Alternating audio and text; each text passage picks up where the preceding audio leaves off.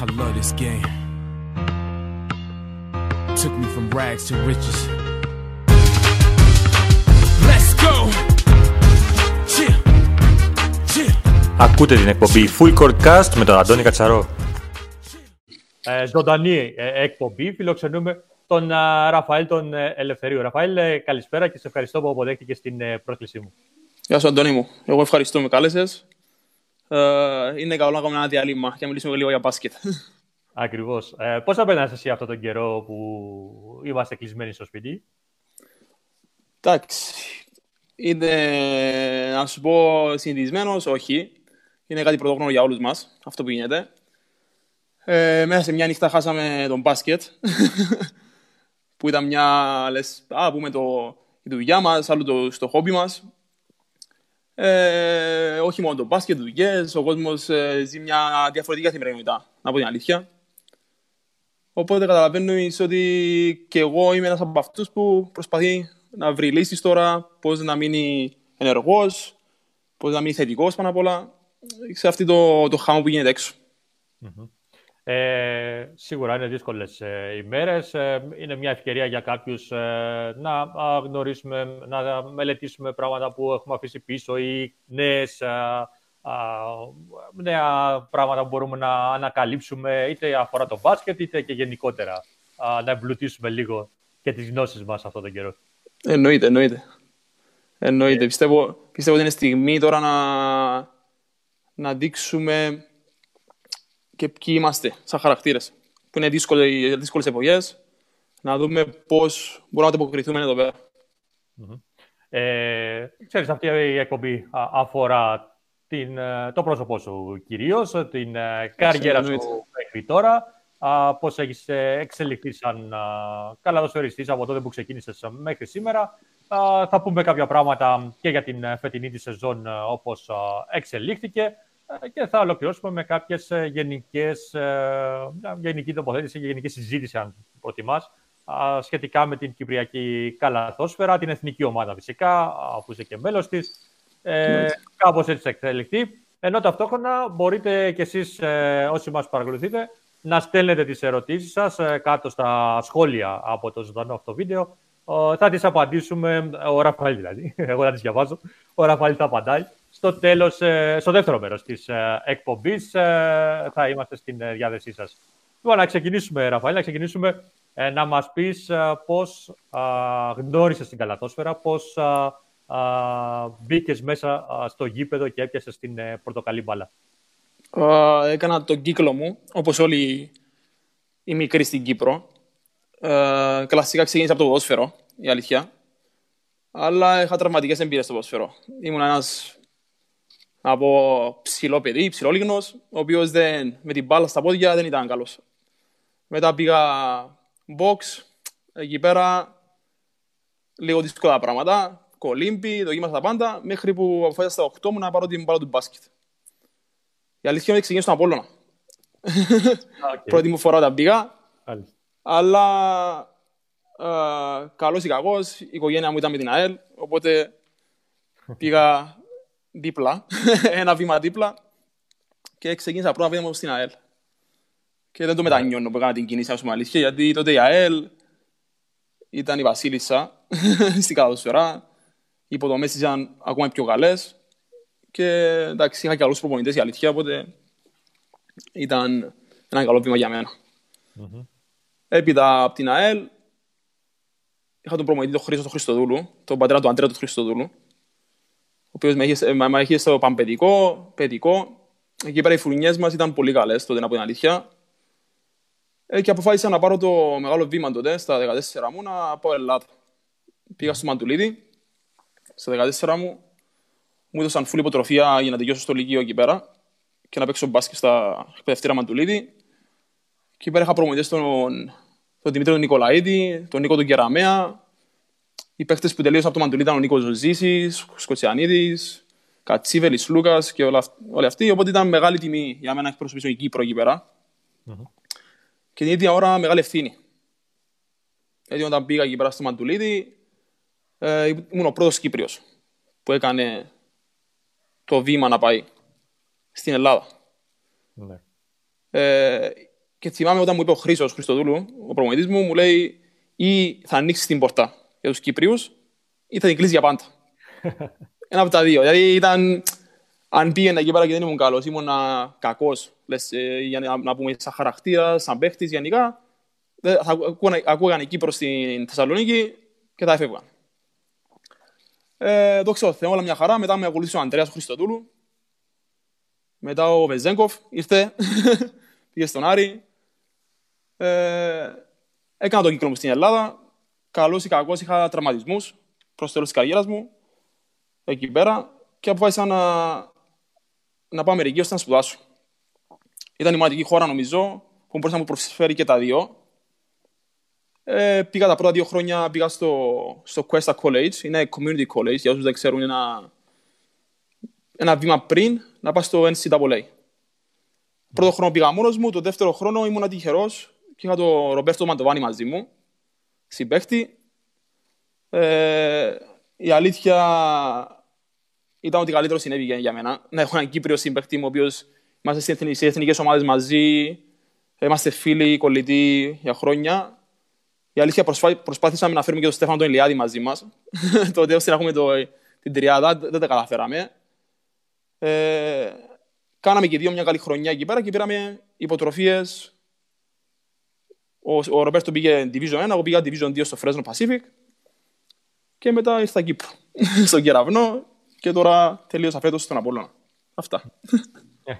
Ναι, αυτά είναι συντομία. Ε, θέλω να σταθούμε Συντομία.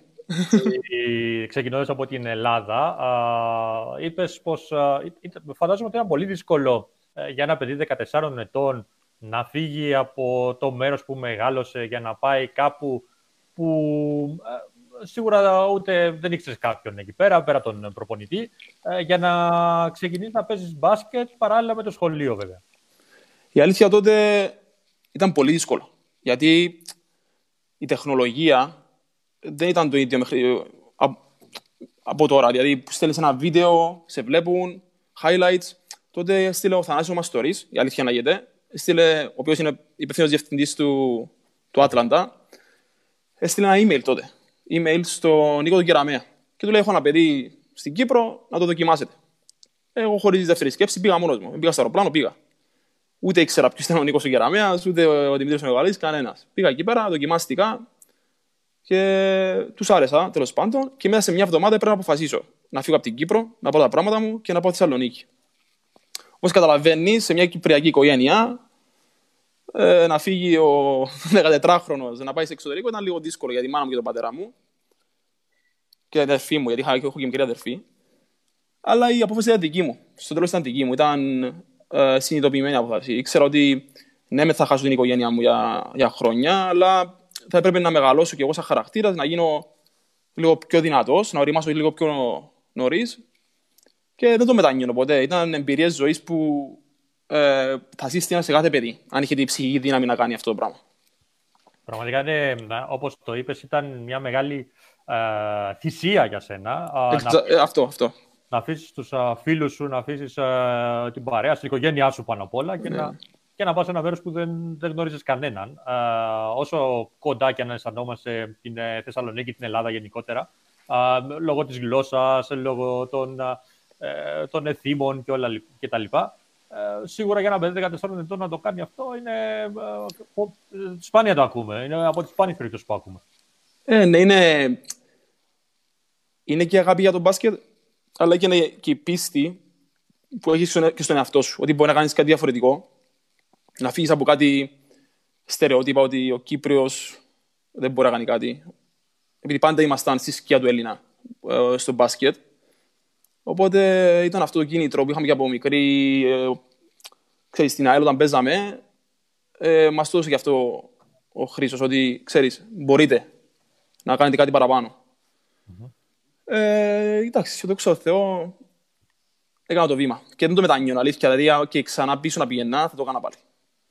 Ε, Ακολούθησε η Αμερική, όπως α, είπες. Ναι. Εκεί α, είχες και τον ε, Ρομπέρτο τον ε, Μαντοβάνη συμπέκτη. Α, είπες, ε, ήδη μας είπες ότι έπαιξε πολύ σημαντικό ρόλο αυτό α, ναι, ναι. για να προσαρμοστείς προφανώς ε, στην ε, Αμερική.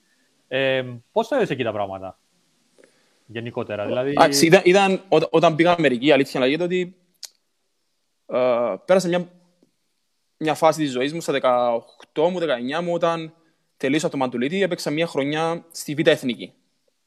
Εκεί πέρα. Ε, και μετά έπρεπε να πάρω μεταγραφή σε επαγγελματικό επίπεδο Α1. Εκεί πέρα έγιναν κάποιες ε, αναποδιές, να το πω κάτι... Ε, δεν ήμουν και τυχερός, παρόλο που δεν πιστεύω και πολύ στην τύχη. Ε, τραυματίστηκα όταν ήμουν στον Άρη Θεσσαλονίκης. Τραυματίστηκα και πρέπει να επιστρέψω στην Κύπρο για έξι μήνες. Εκεί πέρα ήταν όταν αποφάσισα ότι, ξέρεις, νομίζω πρέπει να σπουδάσω. Ήταν μια φάση της ζωής μου που είπα ότι το μπάσκετ μπορεί να μην με βοηθήσει να ζήσω όλη μου τη ζωή. Και η μόνη χώρα που μπορούσα να μου το κάνει, να μου προσφέρει αυτό είναι η Αμερική. Και πάλι ήμουνα στο ίδιο έργο θεατής, όπως ήμουνα και στην Ελλάδα. Πήρα μια βαλίτσα και πήγα Αμερική. Το ίδιο πράγμα, δεν ήξερα κανέναν. Το community college, απλά για να ξέρετε, δεν είναι σαν το NCAA. Πας εκεί πέρα, είναι low budget, πλήρωνα τα πρώτα χρόνια, οπότε πήγα με δικό μου δάνειο, να το πω, για να πάρω μια υποτροφία μετά, ώστε ο πατέρας μου να μην πληρώνει η μητέρα μου. Και αυτό και έγινε. Οπότε, ναι, αυτό βοήθησε πολύ ότι είχα κάποιο δικό μου δίπλα συμπέχτη μου από τις εθνικές, μικρές εθνικές, κολλητό μου, ο οποίος μπορούσε να με, να με βοηθήσει, ο ένας βοηθήσει τον άλλο τέλος πάντων. Mm-hmm. Και αυτός άλλος τρελός με άκουσε και εμένα να, να έρθει γιατί πίστευε σε μένα. Αυτός ο Ροπέρτο έκανε το αντίθετο. Είχε ήδη υποτροφία και την άφησε για να έρθει σε μένα γιατί πίστευε ότι μπορούσε να παίξει Division 1, όπου το κατάφερε. Mm-hmm. Οπότε ήταν, η σχέση μας έγινε ακόμα πιο δυνατή εκεί πέρα. Mm-hmm. Ωραία. Και επέστρεψε στην uh, Κύπρο το 2018, έτσι, πρόπερσι. Ήρθες ναι, ναι. στην Κύπρο. Uh, πήρες το συμβόλαιο από τον uh, Κεραυνό, έμεινες εκεί την uh, πρώτη χρονιά.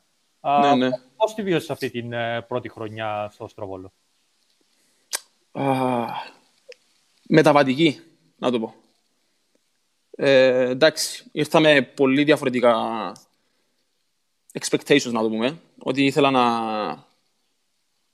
Είχα το... την ανάγκη να παίξω. Ήθελα, νομίζω ότι θα έρθω Κύπρο, θα παίξω. Εντάξει. Για χρόνο δεν θα πω. Δεν, δεν έχω παράπονο. Ε, ό,τι έγινε, έγινε για καλό και για κάποιο σκοπό. Δηλαδή, και ότι δεν έπαιζα και δεν είχα τον χρόνο να, να παίξω στην ομάδα αυτή, πήρα άλλες εμπειρίες εντάξει, έκανα προπόνηση με καλούς παίχτες, είχα την ανάγκη να παίξω. Όσοι, όσοι είχαν, με είχα συμπαίχτη στον κεραυνό ήξεραν ότι δούλευα, έκανα και αυτά. Και όπου έφυγε, και ήταν αυτός ο λόγος που έφυγα. Καμία σχέση. Ο κεραυνός σαν ομάδα είναι αξιοζήλευτης σε πολλά θέματα. Και είμαι πολύ χαρούμενος που μου έδωσαν το συμβόλαιο. Απλά σαν Ραφαήλ, εγώ δεν αντέχα το, το γεγονός ότι δεν μπορούσα να παίξω. Και έτσι αυτό ήταν το, το μοναδικό πράγμα που με, που με κάνει εκεί πέρα να, είμαι, να μην είμαι αυτός μου τέλος πάντων. Ναι, ο χρόνος. Αλλά ο χρόνος, ναι. Πρόλαβα μια... ναι. ναι, ναι, εννοείται. εννοείται. Ε, το γεγονός ότι είσαι μέλος της ομάδας ε, και έχεις κάποια συμμετοχή και κερδίζεις πρωτάθλημα, κύπελο, είσαι σε πολύ επαγγελματικές καταστάσεις. Οι πληρωμές δεν, δεν, δεν συζητάμε για αυτό το θέμα. Δηλαδή είσαι, είσαι πληρωμένος στην ώρα σου. Στα πάντα ε, διοικητικά οι άνθρωποι εντάξει, κάνουν τη δουλειά τους, όπως πρέπει να κάνουν μια ομάδα στην Κύπρο. Ε, μπορώ να πω ότι ήμουν τυχερός. Απλά την ίδια ώρα και εγώ, σαν παίχτης, έπρεπε να κάνω κάποιες κινήσεις ώστε να μπορώ να ξαναέρθω ή στον κεραυνό ή σε οποιοδήποτε κεραυνό και να μπορώ να παίζω γιατί θα είχα χρόνο σε άλλη ομάδα ή γενικά θα ήμουν έτοιμος σαν παίχτης, να πούμε. Ε, φαντάζομαι θα πούμε περισσότερα και πιο μετά γι' αυτό, για το, εννοείται, εννοείται. το λόγο που χρειάζεται κάποιος παίχτης να παίξει να παίζει στην ε, ομάδα του. Έτσι και εσύ πήρες την απόφαση σου να φύγεις από τον κεραυνός πρωταθλητής, ως κυπελούχος. Εννοείται, εννοείται, ναι. Και πήγες φέτος στον ε, Απόλωνα. Στον Απόλωνα δικαιώθηκαν οι προσδοκίες σου; Ναι, ε, μπορώ να πω ότι και στον Απόλωνα, ένας από τους λόγους που πήρα την απόφαση, επειδή εγώ είμαι παίχτης, μπορώ να πω παίχτης ομάδας, θέλω να νιώθω καλά σαν στην ομάδα ήταν ο Στέφανος Ελιάδης. Και με τον Στέφανο είμαστε κολλητοί, όπως και ο Ροπέρτο και το παρεάκι μας γενικά, οι φίλοι μου είναι όλοι μπασκετικοί. Οπότε θα, για τον καθένα τους θα πήγαινα στην ομάδα του απ' έξω.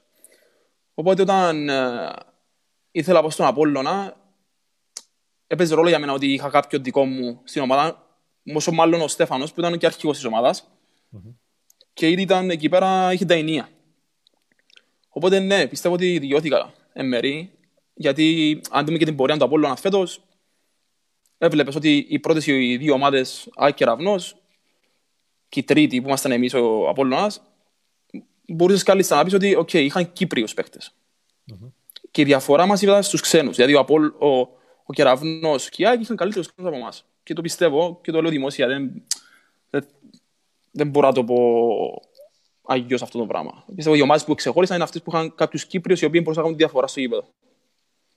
Ναι, ναι, ναι. Ε, φέτος θα, θα πούμε βέβαια στη συνέχεια α, Ναι, ναι. Πράγματα και για τη φετινή σεζόν, για τον ε, Απόλλωνα. Θέλω όμως να περάσουμε να, να πούμε ότι είσαι ένα, στην εθνική ομάδα από μικρές ηλικίες. Ε, ε, πήρες μέρος σε, σε όλες τις μικρές εθνικές ε, και έφτασες πλέον να είσαι και στην ε, εθνική ανδρών. Α, αυτό α, πώς, το, αισθα- πώς αισθάνεσαι που είσαι μέλος ε, όλα αυτά τα χρόνια βέβαια α, και στις μικρές εθνικές αλλά α, και στην ανδρών; Ε, είναι μεγάλη τιμή. Μεγάλη τιμή να πεις για τη χώρα σου. Ε, όταν μπαίνεις στο γήπεδο, όπου κι αν είσαι, σε όποια χώρα κι αν είσαι, για ακούς τον εθνικό ύμνο, να παίζεις, για, να παίζεις για το εθνόσημο, είναι ο, ένα από τα καλύτερα συναισθήματα που μπορεί να έχει ένας αθλητής, να πούμε. Και αυτό ήρθε και με πολύ... Γιατί όταν ήμασταν στην Άντερ 20, ήμασταν η ίδια παρέα που είμαστε τώρα στην εθνική. Εθνική ακριβώς. Ναι, οπότε ο ένας ξέρουμε τον άλλον και είναι ένα κλίμα που δεν άλλαξε να πούμε. Είμαστε, είμαστε φίλοι και παίζουμε για το ίδιο σκοπό. Δηλαδή, ε, το ότι βρισκόμαστε και παίζουμε για τη χώρα μας είναι ακόμα πιο, πιο ωραίο συναισθήμα αυτό. Οπότε μπορώ να πω ότι είμαι ευχαριστημένος, είμαι και πολύ χαρούμενος όταν παίζω για την εθνική ομάδα. Ε, στον Απόλλωνα φέτος, ε, όπως είπες και εσύ, ε, έγινε μια πολύ καλή προσπάθεια. Α, η ομάδα ήταν τρίτη, ήταν η αμέσως επόμενη καλύτερη πίσω από Κεραυνό και ΑΕΚ. Ε, Πιστεύεις ότι θα μπορούσε να χτυπήσει μια από τις δύο ομάδες, γιατί δεν το είδαμε να γίνεται όσον αφορά νίκη βέβαια, γιατί α, τα παιχνίδια τα παλέψατε απέναντι στον Κεραυνό και την ΑΕΚ. Αν συνεχιζόταν η σεζόν, έφτανε μέχρι το τέλος της, πιστεύεις ότι θα φτάνατε ε, τουλάχιστον σε κάποιες νίκες επί των δύο αυτών ομάδων; Εντάξει, Αντώνη, εγώ θα σου μιλήσω λίγο πιο όπως τα βλέπω τα πράγματα. Επειδή ήμουν και στον Κεραυνό σε μια ομάδα που κάνει προαθλητισμό κάθε χρόνο. Ναι. Και όταν μου ζητήθηκε αυτή η ερώτηση που έκανες τώρα εσύ, ε, και αλλού και μπροστά στον Απόλλωνα και στους συμπαίκτες μου, μου με ρωτούσαν γιατί δεν νικήσαμε την ΑΕΚ και τον Απόλλωνα, γιατί δεν μπορούμε να νικήσουμε την ΑΕΚ. Η απάντηση είναι απλή. Για μένα δεν θέλω να είμαι ρομαντικός και να πω ναι, μπορούμε να τους νικήσουμε, ναι, ναι, αυτό και αυτό. Όταν θες πρωτάθλημα και κύπελο, ή προαθλητισμό γενικά, δεν είναι μόνο να έχεις παίχτες. Πρέπει γενικά σαν οργανισμός να είσαι υγιής. Πρέπει ο, ο, ο, ο καλαδοσφαιριστής να σκέφτεται μόνο τον μπάσκετ. Να μην σκέφτεται ούτε τα χρήματα του, ούτε το αυτοκίνητο του, ούτε το φαγητό του, γενικά. Ε, και ο λόγος που αυτές οι δύο ομάδες πάντα κάθε χρόνο είναι εκεί πέρα, επειδή οι παίχτες, και εγώ το έζησα στον Ακεραυνό, όταν ήμουν εκεί πέρα δεν σκεφτόμουν τίποτα άλλο εκτός από μπάσκετ. Ξύπνησα το πρωί, πήγαινα προπόνηση, το απόγευμα προπόνηση. Τίποτα άλλο. Σάββατο παιχνίδι, Τετάρτη παιχνίδι, ήμουνα επαγγελματίας. Τώρα ζώντας και τον Απόλλωνα, που δεν λέω εντάξει, στην αρχή μια χαρά είμαστε. Όπως ξέρουμε όλοι στην Κύπρο, κάπου μέσα στη μέση της χρονιάς στραβώνει η κατάσταση. Εκεί πέρα είναι που θες να δεις την διοίκηση και τις διοικήσεις γενικά να στηρίξουν την ομάδα. Και έρχοντα στην ερώτηση σου, πιστεύω ότι όχι, θα ήμασταν, θα ήμασταν εκεί πέρα. Θα ήμασταν τρίτη. Η αλήθεια λέγεται να είμαστε και εγώ, να είμαι και εγώ αληθινός με τον εαυτό μου, ότι δεν θα, θα είμαστε σε ένα, σε ένα επίπεδο ομάδα. Αυτό. Ναι, το στηρίζεις δηλαδή κυρίως στο διοικητικό κομμάτι, δηλαδή σε στήριξη. Ναι, ναι. Εξωγηπαιδικά. Α, εξωγηπαιδικό. Εξω, ε, το εξωγηπαιδικό κομμάτι. Ε, το ενδογηπαιδικό, σαν παίχτες και σαν αυτά, ήμασταν μια χαρά. Ε, δεν, μπορώ να πω, δεν μπορώ να κάνω παράπονο στους συμπαίχτες μου. Οι συμπαίχτες μου ήταν ε, τύπος και υπογραμμός όλοι. Δηλαδή, ε, δουλεύαμε στο γήπεδο, ε, ό,τι μας ζητήθηκε ήμασταν εκεί. Και με το παραπάνω, μπορώ να πω. Απλά κάποια πράγματα να λέγονται σωστά. Χωρίς να ανερώ διοικήσεις και βοήθειες και γενικά. Απλά όταν βάζεις στόχους, πρωταθλήματα και κύπελα, πρέπει να, να βάζεις και αυτά τα κομμάτια, έτσι, έτσι ώστε όταν τελειώσει η χρονιά να πεις τα έκανα όλα, προσπάθησα τα πάντα και απέτυχα ή πετυχα Όχι να βάζεις στόχους από την αρχή και στο μέσος για μάθει ότι δεν πάει εκεί πέρα το πράγμα. Ξεκινάς όχι, ξέρεις αυτό και αυτό, να παίρνεις άλλους δρόμους. Οπότε αυτό, αυτή ήταν η, η απάντησή μου. Τη δική σου την ε, χρονιά, την εμφάνιση μέσα σε αυτή τη σεζόν, α, πώς είναι αξιολόγηση, πώς εγκρίνεις; Εντάξει, εγώ είχα πώς, ε, πώς ήταν αναμενόμενο πιστεύω. Ε, θα ήταν ένα roller coaster η χρονιά μου. Θα πήγαινα πάνω κάτω, πάνω κάτω, γιατί είχα ένα χρόνο, να μην το πω αποχής, γιατί έπαιζα λίγο, έβγαινα εντάξει. Επειδή ήθελα τόσο πολλά να παίξω, κάποια παιχνίδια θα παίζα καλά, κάποια παιχνίδια θα παίζα κακά. Αλλά πιστεύω ότι η, η πλειοψηφία των παιχνιδιών μου ήταν καλά παιχνίδια και πιστεύω ότι κλείσαμε σε μια, σε, καλό, σε μια καλή νότα, να πούμε. Πιστεύω ότι μπορώ να κάνω παραπάνω πράγματα σαν παίχτης. Αλλά για αυτό που ζητήθηκα, για τον ρόλο που ζητήθηκα να κάνω στον Απόλλωνα, νομίζω έκανα αυτό που έπρεπε. Ε, ναι, ε, βάσει αριθμών και ναι, ναι, ναι. τη φετινή σεζόν, όντως έκανες μία από τις καλύτερες χρονιές σου. Σίγουρα έχεις πολύ μέλλον μπροστά σου για να δείξεις και άλλα πράγματα. Ε, η θέση που χρησιμοποιήθηκες φέτος, πιστεύεις ότι είναι αυτή που σε αρμόζει, γιατί σε είδαμε περισσότερο ως ένα ως τριάρι πιο πολύ, σε βλέπαμε παρά οτιδήποτε άλλο. Εντάξει, με τον Κώσο Κωνσταντινίδη ήμασταν εξηγημένοι νομίζω από την, από την αρχή της χρονιάς μου έδωσε κάποιες, ε,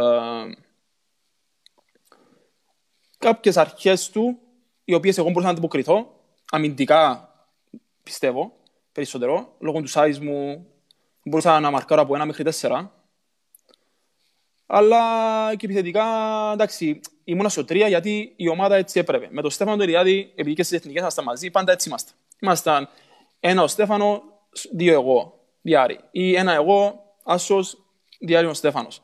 Οπότε ο, ο κόσμος προσπαθούσε να βρει μια λύση μεταξύ μας, γιατί είμαστε και οι δύο που πρέπει να παίζαμε στην ομάδα. Αλλά ναι, εντάξει, δεν έχω πρόβλημα. Πραγματικά, σαν παίχτης, ε, όπου με βάλεις μπορώ να παίξω, μπορώ να σου πω. Οπότε είμαι okay. Είμαι, ήμουν okay με, το, με το τριάρι, να πούμε. Αν, αν, αν, αυτή ήταν η θέση μου, ήμουν okay. ναι, ναι, ναι. Είναι καλό και αυτό ότι ε, ε θέλεις να παίξεις περισσότερο παρά να ασχοληθείς με το πού θα παίξεις. Να, να είμαι μέσα στο γήπεδο και τα άλλα είναι περίπτωση. Ε, Είχες την τύχη να δουλέψεις πέρσι με τον Χριστόφορο τον Λιβαδιώτη, φέτος με τον ναι. Αντώνη Κωνσταντινίδη, στην Εθνική με τον Λίνο τον Γαβρίλ. Ε, Τρεις ε, πολύ μεγάλους Κύπριους coach, ε, έτσι όπως εξελίσσονται τα πράγματα. Ε, τι έχεις πάρει από τον καθένα, ε, πώς το βλέπεις αυτό; Εντάξει, ε, τρεις διαφορετικοί προπονητές, μπορώ να πω. Παρόλο που ο κότσο Λιβαδιώτης και ο κότσο ο Αντώνης Κωνσταντινίδης, λόγω συνεργασίας, κάποιες φιλοσοφίες δεν είναι ίδιες. Mm-hmm. Και ήταν πιο εύκολο και για μένα να, να προσαρμοστώ σαν παίχτης. Αλλά και πάλι ήταν διαφορετικοί και σαν χαρακτήρες και σαν τρόπος παιχνιδιού ο Κώσο Λίνος, ο Γαβρίλ, εντελώς διαφορετική φιλοσοφία από δύο και πάλι όμως έχει κομμάτια του παιχνιδιού που, που παίρνεις και από αυτόν τον πρόγραμμα. Δηλαδή ήταν ένα καλό για μένα. Μπορούσα, μπορώ να σου πω ότι ήμουν και τυχερό. Δηλαδή με το τι, έχουμε, με το, με το τι υλικό έχουμε μέσα στη, στην Κύπρο, μπορώ να σου πω ότι ήμουν τυχερό που ε, είχα αυτούς τους τρεις. Μπορούσα να έχω κάποιους άλλους και να σου πω λέγα άλλα πράγματα τώρα. Ναι, ναι, ναι. Ναι, αλλά νομίζω ναι, ήταν, ε, ήταν τρεις προμονητές οι οποίοι με τον τρόπο του. Εντάξει, και αυτοί ήθελαν να κάνουν και τη δουλειά τους και εγώ θα κάνω την δική μου. Πάντα η αλήθεια ότι και σαν παίχτη και σαν προμονητής, ο παίχτη σε παίζει, ο προμονητής κάνει τη δουλειά του. Οπότε είναι μια σχέση ελεύθερη. Δηλαδή δεν μπορώ να σου πω ποιος είναι ο αγαπημένος προμονητής. Δεν υπάρχει αγαπημένος προμονητής. Υπάρχει δουλειά. Είναι, είναι business στο τέλος ε, της ημέρας. Οπότε μπορώ να σου πω είμαι τυχερός που είχα αυτούς τους τρεις. Ναι. Μπράβο. Ε, και έχοντας την ε, ερχόμενη στο Κυπριακό το μπάσκετ, ε, νομίζω έχουμε πολλά να πούμε. Είπαμε κάποια στην αρχή. Ε, ε, ε, πες μας πρώτα απ' όλα την άποψή σου για το επίπεδο που βρίσκεται αυτή τη στιγμή το πρωτάθλημά μας και τι πιστεύεις ότι θα πρέπει να συμβεί στο άμεσο μέλλον. Εντάξει, τώρα λόγω της κατάστασης, η αλήθεια να λέγεται, νομίζω είναι ευκαιρία μας μετά το restart που θα γίνει γενικά στην Κύπρο, οικονομικό και γενικά στην κοινωνία μας, που δεν θα είναι η ίδια, η αλήθεια να λέγεται μετά από αυτό, είναι καιρός νομίζω να, αφού κάνουμε τα βήματα να δούμε τον Κύπρο καθοσφαιριστή, ε, τώρα είναι ευκαιρία μας. Δηλαδή δεν μπορώ να σκεφτώ άλλη ευκαιρία να αλλάξει αυτό το πράγμα. Δηλαδή τώρα, δηλαδή, αν, αν, αν του χρόνου δεν δώσουμε τα ενία στους Κύπρους καθοσφαιριστές, νομίζω δεν θα το κάνουμε ποτέ. Δεν θα, δεν θα... Ναι, είναι ευκαιρία γιατί αν το σκεφτείς, ε, Αντώνη, σκέψου ότι φεύγει ο κορονοϊός. Δεν ξέρουμε, βασικά δεν ξέρουμε πότε θα βγει αυτό το πράγμα. Δεν ξέρουμε αν οι ξένοι παίχτες μπορούν να έρθουν στην Κύπρο. Άρα τι θα κάνουμε, δεν θα γίνει μπάσκετ, θα το κλείσουμε το μπάσκετ. Όχι, θα συνεχιστεί το μπάσκετ. Αλλά θα συνεχιστεί με Κύπριους ποδοσφαιριστές. Μπορεί να πονάει κάποιου αυτό, μπορεί να μην τους αρέσει αυτό το πράγμα που θα γίνει, αλλά θα είναι και μια, ένα κίνητρο για τους μικρούς ότι, okay, την ευκαιρία μας τώρα να παίξουν. Σίγουρα είναι ένα κίνητρο. Ε, από την άλλη υπάρχει άποψη ότι ε, ε, δεν χρειάζεται ε, το κίνητρο από την Ομοσπονδία ή με επιβολή δηλαδή αυτών των μέτρων που προσπαθεί να κάνει η Ομοσπονδία να ε, υποχρεώνει τις ομάδες να βάζουν Κύπριους παίκτες για να παίζουν. Θα πρέπει και οι ίδιοι να δουλέψουν για να φτάσουν στο επίπεδο ναι. Να φτάσουν εκεί. Ε, οπότε θεωρώ ότι από αυτές τις δύο τις απόψεις η, η άποψη βρίσκεται κάπου στη μέση. Ε, εννοείται. Ε, τίποτα δεν δίνεται στη ζωή. Δεν μπορεί να δώσει κάτι χωρίς... Δηλαδή πρέπει να δουλέψεις για αυτό το πράγμα. Γιατί θα δουλέψεις για τα, λεφτά, για τα λεφτά σου, για τα λεπτά σου, για τη συμμετοχή σου, για την ομάδα σου, για τις συμβόλες σου. Υπάρχει δουλειά όπως όλα στη ζωή. Απλά και την ίδια ώρα η Ομοσπονδία, αφού βάζει τα μέτρα και μειώνει τους ξένους, οι ξένοι που θα έρθουν στις ομάδες, αν θα έρθουν, να έρθουν ποιοτικοί ξένοι. Τώρα ο ξένος των 1000 δολαρίων, αντί 1500 δολάρια, δεν είναι ποιοτικός ξένος. Mm-hmm. Ε, δεν είναι ποιοτικός ξένος γιατί δεν είναι ποιοτικός. Όταν έκανα προπόνηση στον Κεραυνό, είχαμε τον Αμπουκάρ και τον Κίνγκ. Οι οποίοι έπαιρναν πολλά λεφτά και ήταν ποιοτικοί ξένοι. Έπαιρνες κάτι από αυτούς. Δηλαδή, όταν τους έβλεπες να δουλεύουν στην προπόνηση, κάτι έπαιρνες. Αυτούς. Ε, όταν βλέπεις παίχτες των χιλίων δολαρίων που είναι rookie και έρχονται να δουλέψουν εδώ πέρα, στην Κύπρο, δεν παίρνεις τίποτα ουσιαστικά. Είναι απλά εκεί πέρα. Σήμερα ξέρω την Κύπρο, αύριο δεν ξέρω την Κύπρο. Και είναι απλά μισθοφόροι ούτε για τη φανέλα θα παίξουν ποτέ. Σε βλέπουν σαν μια, ένα βήμα στην καριέρα τους. Αυτά. Σίγουρα και την κουβέντα που κάνεις για τη φανέλα νομίζω ότι έχει μετρήσει σε πάρα πολλά παιχνίδια, ειδικά στα ντέρμπι, τα παραδοσιακά ντέρμπι του πρωταθλήματος. Εννοείται. Εννοείται και όταν, όταν μιλάω για, για φανέλα, να, να υδρώνεις αυτή τη φανέλα γιατί την πονάς και τις ώρες που βάζεις στο γήπεδο τη πόνα. Ε, όταν έρχεται ο ξένος, και οποιοδήποτε ξένος, έχει ξένους που έρχονται εδώ πέρα στην Κύπρο και όντως πονάνε τη φανέλα. Γιατί ε, εποχές καλές της ΑΕΛ, του ΑΠΟΕΛ, ε, του Απόλλωνα, οι παίχτες που έρχονται εδώ πέρα έκαναν τη φανέλα τους, την, την ίδρωναν τη φανέλα τους και έπαιζαν για την ομάδα τους. Τώρα οι ξένοι έρχονται και μετά από ένα μήνα δεν ξέρουν την ομάδα που έπαιζαν. Mm-hmm. Και γιατί έπαιζαν για αυτήν την ομάδα. Τους λες, τους λέγαμε Απόλλων και δεν ήξεραν τι είναι Απόλλων. Απόλλωνας. Τους λες ΑΕΛ, δεν ξέρουν τι είναι ΑΕΛ. Ενώ ΑΕΛ είναι μια ομάδα η οποία έχει κερδίσει πρωταθλήματα, έχει πάει ευρωπαϊκά. Ε, καταλαβαίνεις ότι δεν υπάρχει μια συνοχή με τους ξένους και τους Κύπριους και τις ομάδες. Είναι μια, είναι, η αλυσίδα δεν είναι ενωμένη, να το πούμε. Ισχύει και είναι, και είναι ένα από το, αυτό που είπα και πριν, ότι ε, είδαμε σε πολλά παιχνίδια, παράδειγμα την ΑΕΚ, να βγαίνει ο Ιάκωβος ο Παντελή, ο Αντρέας ο Σιζόπουλος και να παίρνουν αυτή τα παιχνίδια. Ο από την άλλη, ο Σάιμον, ο Άρης, ο Κορονίδης, πολλές φορές έχει πάρει παιχνίδια. Ε, βγαίναν οι Κύπροι δηλαδή μπροστά.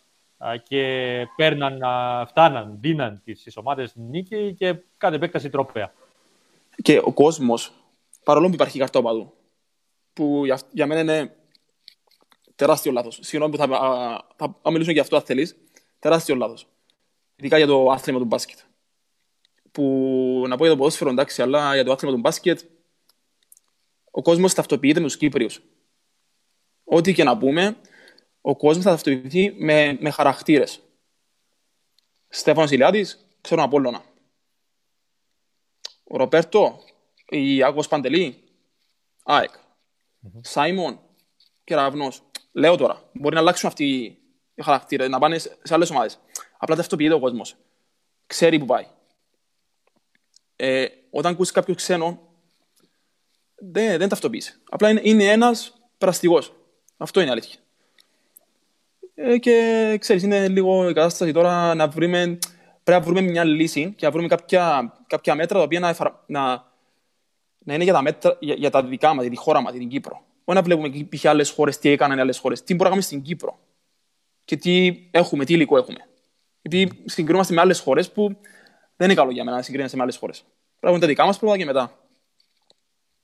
Ακριβώς, ακριβώς. Και αυτό που είπες για, το, α, για την ταυτοποίηση του κόσμου Ναι. με, τις, α, με τους παίκτες, με τους Κύπριους παίκτες, ε, το έχουμε ζήσει και εμείς σαν α, αθλητικογράφοι μέσα από τα κείμενά μας. Δηλαδή, α, ένα κείμενο που θα γράψω για τον Ραφαήλ τον Ελευθερίου, για παράδειγμα, θα διαβαστεί πολύ περισσότερο από ότι ένα κείμενο για τον ε, Λία Μωράιλ. Βέβαια, θα μου πεις ότι είναι, είναι λογικό γιατί γράφεται στην ε, ελληνική γλώσσα, ας πούμε, και όχι στην αγγλική, ώστε να το... Κι όμως, Ναι. ο, ο Ράιλι, τα κείμενα που έγραφα, και επειδή μίλησα συγκεκριμένα για τον Ράιλι, ε, τα έκανε, τα κοινοποιούσε και στο, στο εξωτερικό. Α, και έγραφε, έκανε ολόκληρη μετάφραση του κειμένου για να διαβάσει ο, ο, η φίλη του το, τι, είχε, τι έγραφε ακριβώς το κείμενο. Παρ' όλα αυτά, α, τα χτυπήματα που παίρναμε από εκείνα τα κείμενα ήταν πολύ λιγότερα σε σχέση με οποιοδήποτε Κύπριο παίκτη. Ναι, εννοείται, εννοείται. Ε, η απήχηση που έχει ο Κύπρος αθλητής είναι πιο μεγάλη από ό,τι νομίζεις. Παρόλο κάποιοι που προσπαθούν να μας, να μας μειώσουν και να πούνε ότι εντάξει, ο Κύπρος αθλητής. Όχι, ο Κύπρος αθλητής πάντα ήταν εκεί και πάντα θα είναι εκεί. Φτάνει να του δώσουμε κι εμείς τα, τα εφόδια. Αυτό. Ωραία, να, επειδή βλέπω έχουν αρχίσει και μαζεύονται ερωτήσεις, να περάσουμε σιγά σιγά να δούμε τις α, πρώτες. Εδώ ο Τζέικοβ ο Παπαγεωργίου μας ρωτάει στα αγγλικά βέβαια πώς α, μένεις ε, σε φόρμα α, τελευταία α, αφού δεν προπονείσαι με την ομάδα σου ε, και αν έχεις κάποια καινούργια νέα ρουτίνα στην α, προπόνησή σου. Εντάξει, η αλήθεια, όπως σου είπαμε και πριν ξεκινήσει το live, ε, είμαι, είμαι τυχερός εγώ. Μένω σε ένα χωριό έξω από τη Λέμεσό και καθημερινά δεν είμαι πολύ του τρεξίματος, η αλήθεια. Το μισούσα, το τρεξίμο. Ε, αλλά τώρα, επειδή δεν έχω κάτι άλλο να κάνω, τρέχω πολύ. ε, κάνω τουλάχιστον μια ώρα τρεξίμο τη μέρα. Ε, πέρα από αυτό, λόγω και της δουλειάς μου, ε, ξέρω κάποια 5-6 πράγματα παραπάνω για το σώμα. Οπότε κάνω κάποιες ασκήσεις ε, με το σώμα, ε, δουλεύω πολύ, κάποτε κάνω γιόγκα, έχω και ένα εργαλείο που κάνω ισορροπίες πάνω, το balance beam. Οπότε εντάξει, βρίσκω τρόπους να, να μένω ενεργός, έτσι ώστε αν τυχόν και ξεκινήσει κάτι, να είμαστε έτοιμοι πάλι. Ο Ρομπέρτο Μαντοβάνη έχεις στείλει ένα α, refresh φυσικά, δεν θα έλειπε ο, ο Ρομπέρτο. Και ο Represent, represent. Ε, και ο Στέφανος Ηλιάδης, οι έξι καλύτεροι μήνες ε, της ζωής ε, αναφέρει. Αμ, Και εμένα μάμου. ο Αριστίδης ο Χρήστου ρωτά τι συμβουλή θα δίνει σε ένα μικρό παιδί που ονειρεύεται να παίξει επαγγελματικό μπάσκετ και πιο συγκεκριμένα να φύγει ε, όσο πιο νωρίς να πάει στο εξωτερικό όπως έκανες εσύ ή να μείνεις στην Κύπρο; Α, όπως είπα πριν, εντάξει, καλύτερη συμβουλή. Αν μου έλεγες εμένα, σαν Ραφαήλ, και πήγαινα πίσω στα 14 μου, ναι, θα ξανά έφευγα. Θα έφευγα να πήγαινα, α, να πήγαινα εκεί πέρα. Να πήγαινα ξανά στην Ελλάδα να κάνω το μεγάλο βήμα. Αλλά δεν θέλω να πω σε κάποιον μικρό, το οποίος δεν έχει την ευκαιρία να φύγει από την Κύπρο, να με σταματήσει να δουλεύει, γιατί το εξωτερικό είναι η λύση. Όχι. Η λύση μπορεί να πετύχει μες στην Κύπρο. Επιλέγεις παραδείγματα που δεν έφυγαν από την Κύπρο και πάλι έπαιξαν μπάσκετ. Είναι το κατά πόσο το θέλει ένας μικρός. Τώρα λέω το θέλει, δηλαδή να ξυπνά για να ονειρεύεται μπάσκετ. Ε, να παίζει μπάσκετ όλη μέρα. Όταν σου λέει να παίζει μπάσκετ όλη μέρα, να... Εμείς όταν είμαστε και πιο μικροί, εντάξει, μπορεί να μου πεις, εντάξει, πόσο είμαι, 25 χρόνια, αλλά πριν 10 χρόνια ή 15 χρόνια, με 10 χρονών, ε, παίζαμε έξω. Είμαστε έξω όλη μέρα. Τώρα δεν το βλέπεις αυτό το πράγμα. Δεν βλέπεις ένα 10 χρόνο ή 12 χρόνια είναι έξω για παίζει. Είναι όλοι κλεισμένοι μέσα και παίζουν PlayStation ή παίζουν Xbox, whatever. Οπότε η καλύτερη συμβουλή που έχω είναι όπου κι αν είσαι, ό,τι ευκαιρία αν έχεις, να κάνεις perform. Να είσαι ο εαυτός σου, να δουλεύεις 100% κάθε μέρα και να ξέρεις ότι κάποιος δουλεύει έξω στο εξωτερικό ή δίπλα σου ή γείτονα σου πιο πολύ από εσένα. Αυτή είναι η καλύτερη μου συμβουλή. Πολύ καλή συμβουλή, πολύ καλή ε, τοποθέτηση. Ε, εγώ θα προσθέσω ότι ε, για να παίξει κάποιος μπάσκετ ε, θα πρέπει να έχει ε, θέληση, είναι κάτι που λέω σχεδόν σε κάθε εκπομπή. Ε, θα πρέπει να έχει θέληση. Πρώτα απ' όλα να το θέλει ο ίδιος, να παίξει μπάσκετ και από εκεί και πέρα να ξεκινήσει την προπόνησή του κανονικά. Να, να μην δηλαδή να μένει μόνο στην προπόνηση της ομάδας, αλλά να προσπαθεί να βρίσκει χρόνο και για να προπονείται και εκτός της προπόνησης της, ε, με την ομάδα του. Εντάξει, όπως, ο, όπως όλα τα πράγματα στον κόσμο εξελίσσονται. Όπως και τον μπάσκετ, έτσι. Mm-hmm. Ε, κάποτε ήταν εντυπωσιακό να δεις ένα πεντάρι να παίρνει στο low post το άλλο πεντάρι και να, καρφώνει, να το καρφώνει στη μούρη. Τώρα όμως και οι νέες γενιές βρίσκουν πιο εντυπωσιακό λόγω και της και του, που επηρεάζονται από το NBA παραπάνω, που βρίσκουν τα τρίποντα, το, το τρίποντο πιο, πιο ωραίο, να το πούμε. Εντάξει, η άποψη μου είναι να υπάρχει ένα μέτρο σε όλα. Γιατί φαίνεται ότι και το τρίποντο είναι εύκολη λύση, αλλά και το inside game, όταν υπάρχει, είναι γι' αυτό effective. Δηλαδή, υπάρχει ένα μέτρο σε όλα για να τους έχεις όλους involved και όλους διαθέσιμους την ίδια ώρα αλλά δεν είμαι ενάντια του αυτού του γεγονός. Αν μπορείς να σουτάρει την μπάλα, να σουτάρει. Γιατί όχι. Ε, εντάξει. Εγώ σίγουρα θα πω πως ε, δεν έχει αλλάξει το μπάσκετ. Αυτό που έχει αλλάξει κυρίως όμως δεν είναι το inside game. Είναι, ε, γιατί όπως έβαλα και ένα, ένα άρθρο πριν από μερικές ημέρες, ε, έδειξα και με νούμερα πως ε, και στην Κύπρο το μπάσκετ ε, είναι περιφερειακό σου, το τρίποτο δηλαδή, και inside game, ε, καλά μέσα από το ζωγραφιστό αυτό που έχει αλλάξει, έχει σχεδόν εξαφανιστεί σε όλο τον κόσμο, σε όλα τα πρωταθλήματα. Το mid-range. Το, το mid-range shoot, ακριβώς. Ε, ναι. Εντάξει, το mid-range πρέπει να, να είσαι και λίγο πιο ποιοτικό, όχι πιο ποιοτικός, δεν θα πω πιο ποιοτικός παίχτης. Ε, προσπαθούν να είναι π.χ. Στέφανος Ηλιάδης. Ε, είναι από τους λίγους Κυπρίους που μπορεί να το κάνει αυτό. Με τα pick να κάνει mid-range shoot δεν είναι πολλοί παίχτες που μπορούν να το κάνουν ακόμα αυτό το πράγμα. Οπότε καταλαβαίνεις ότι γι' αυτό εξαφανιστεί κιόλας. Ε, Κωνσταντίνος ο Γρήβα σου ζητάει να μας πεις την καλύτερη πετάτα Κύπριων καλώς κατά την άποψή σου. Οκ. Δεν είναι δύσκολο. Ε, αν μιλήσω για τώρα; Για τώρα. Δεν μας διευκρινίζει, αλλά ναι, πες μας για τώρα. Αν μιλήσω για τώρα. Ε, Μπορεί να μου πούσιν ότι το κάνεις γιατί είναι και φίλοι σου, θα το κάνω, δεν με νοιάζει. θα βάλω στον άσο τον Στέφανο τον Ηλιάδη. Θα βάλω στο 2 τον Σάιμον τον Μιχαήλ. Στο 3 λόγω εγωισμού θα βάλω τον εαυτό μου. στο 4 θα βάλω τον Ρομπέρτο Μαντοβάνη. Και στο 5. Αυτό είναι το δύσκολο. Αυτό είναι το δύσκολο. Πεντάρι δεν έχουμε. Πεντάρι δεν έχουμε, αλλά θα βάλω ακόμα έναν γκαρντ. Αν μου, αν μου επιτρέπεις. Ναι, ναι, ναι. Και θα βάλω εμείς τον Παναγιώτη Μάρκο. Ε, ο Ρέσο Παπαγεωργίους ζητά να μας πεις για το Stone that... Ε, ε, ναι, ναι, ναι, ναι. Ευχαριστώ για την ερώτηση το αρεστεί. Είναι η δουλειά μου αυτό. Ε, εγώ έχω σπάσει στην Αμερική κινησιολογία και είναι κάτι πρόγνωρο για την Κύπρο. Νομίζω μπορεί να με... Εντάξει, υπάρχει άλλους κινησιολόγους, αλλά νομίζω από την Αμερική νομίζω είμαι ο πρώτος που ήρθα. Ε, είναι θεραπεία μέσω της άσκησης. Και πιστεύω ότι ε, είναι νέα μέθοδος. Τώρα είστε στην Κύπρο. Ε, δόξα τω Θεώ, όταν ξεκίνησα τον Οκτώβρη, ε, περίμενα εντάξει λίγο πιο... Δεν ήταν, δεν ήταν ανοιχτό μυαλή Κύπρη, να το πούμε. Αλλά τώρα πιστεύω τους εμπέδωσα λίγο ότι μπορείς να φτιαχτείς το σώμα σου μέσω της άσκησης, κάποιες χρόνιες παθήσεις, κάποιες άλλες ε, διαφορετικές μεθόδοι που, που έμαθα στην Αμερική. Οπότε πιστεύω ε, είναι κάτι καινούριο και ελπίζω ο κόσμος να το αγκαλιάσει. Γιατί δίνω και παρα... όσο δίνω την, την ώρα μου στην, στον μπάσκετ, δίνω και στο, στον depth therapy. Ε, εδώ κάποια καλά λόγια από την ε, Κάλλη την ε, Χατζιωσήφ, η οποία λέει ότι είσαι γεμάτος ευγένεια και ταλέντο ως εθνικός και ως σωματιακός αθλητής παίκτης. Καλή συνέχεια σου εύχεται. Σε ευχαριστώ πολύ. Ε, να πάμε σε μια ερώτηση από τον Σέγιο τον Ηρωδότου.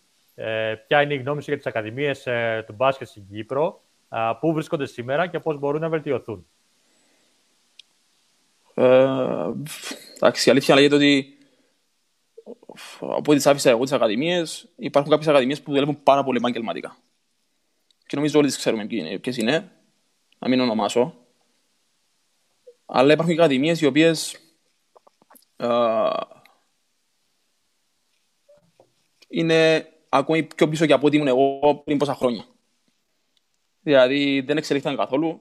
Απλά έχουν τις ακαδημίες για να, για να απορροφούν λεφτά.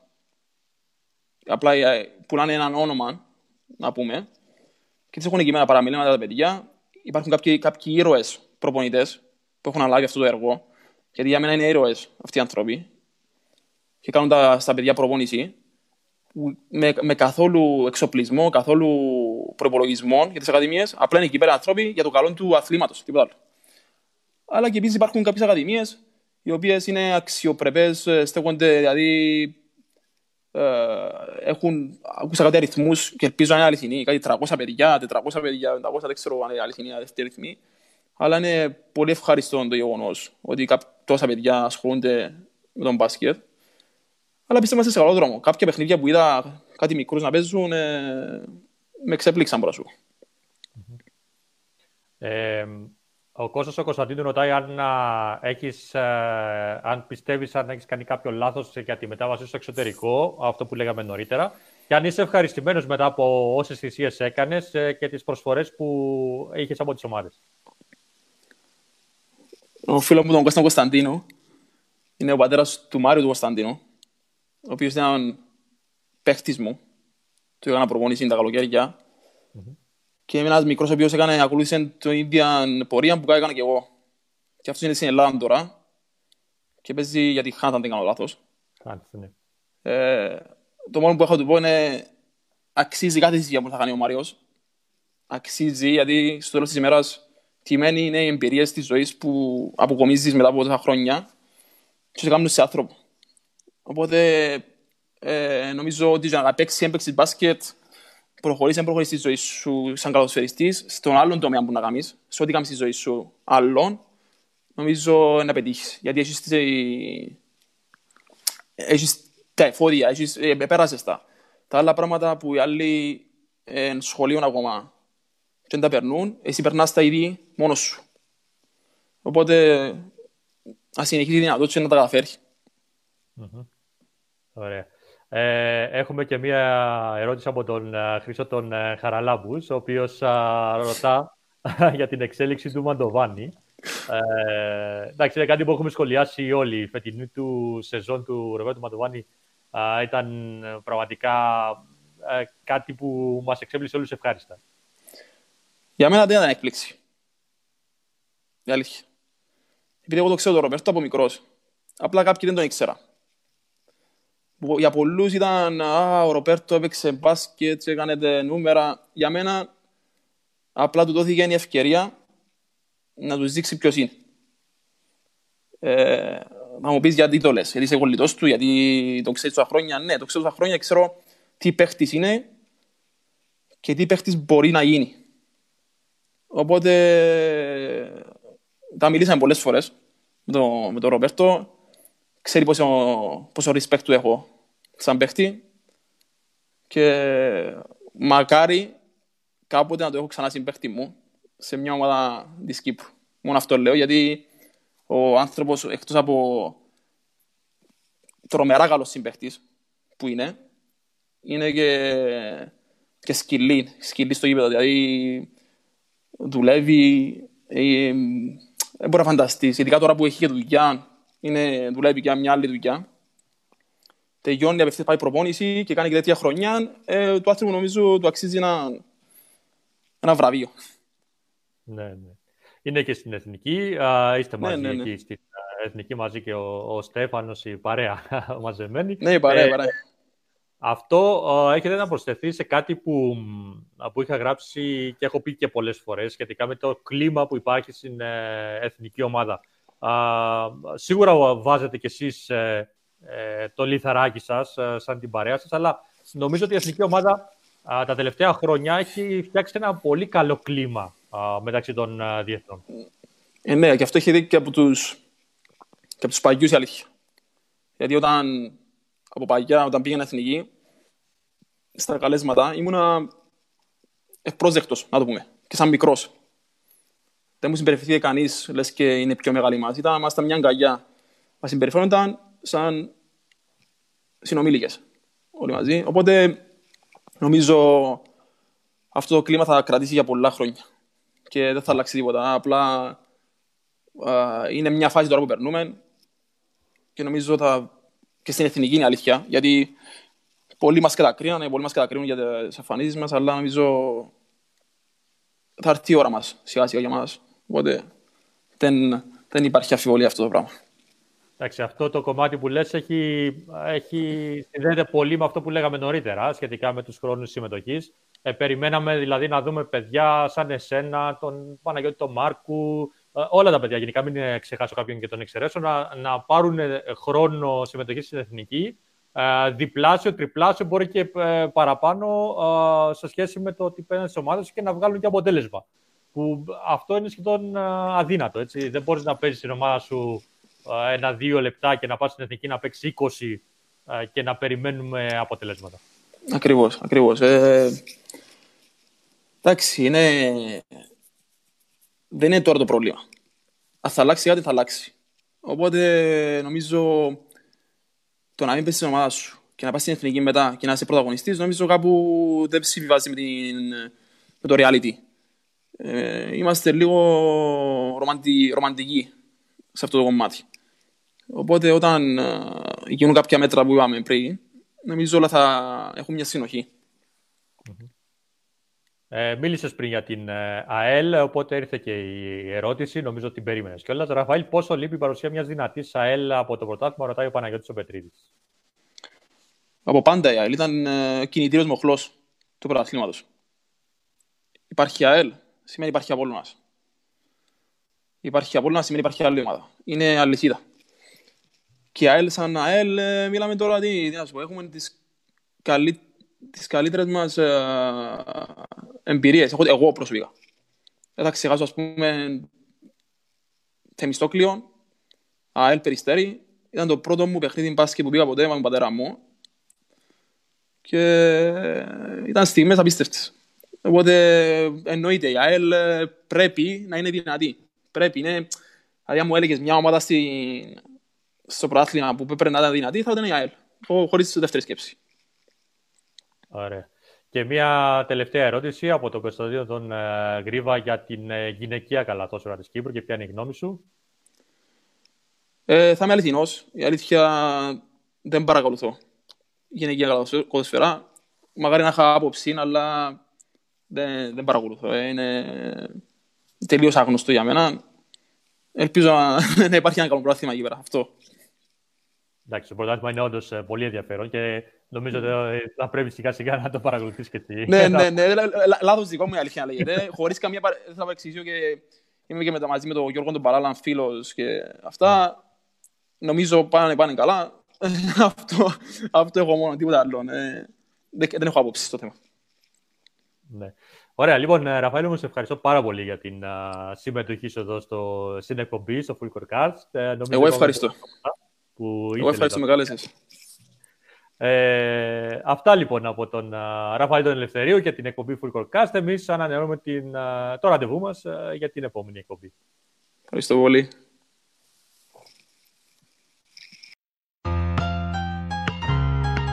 I love this game. Took me from rags to riches. Let's go!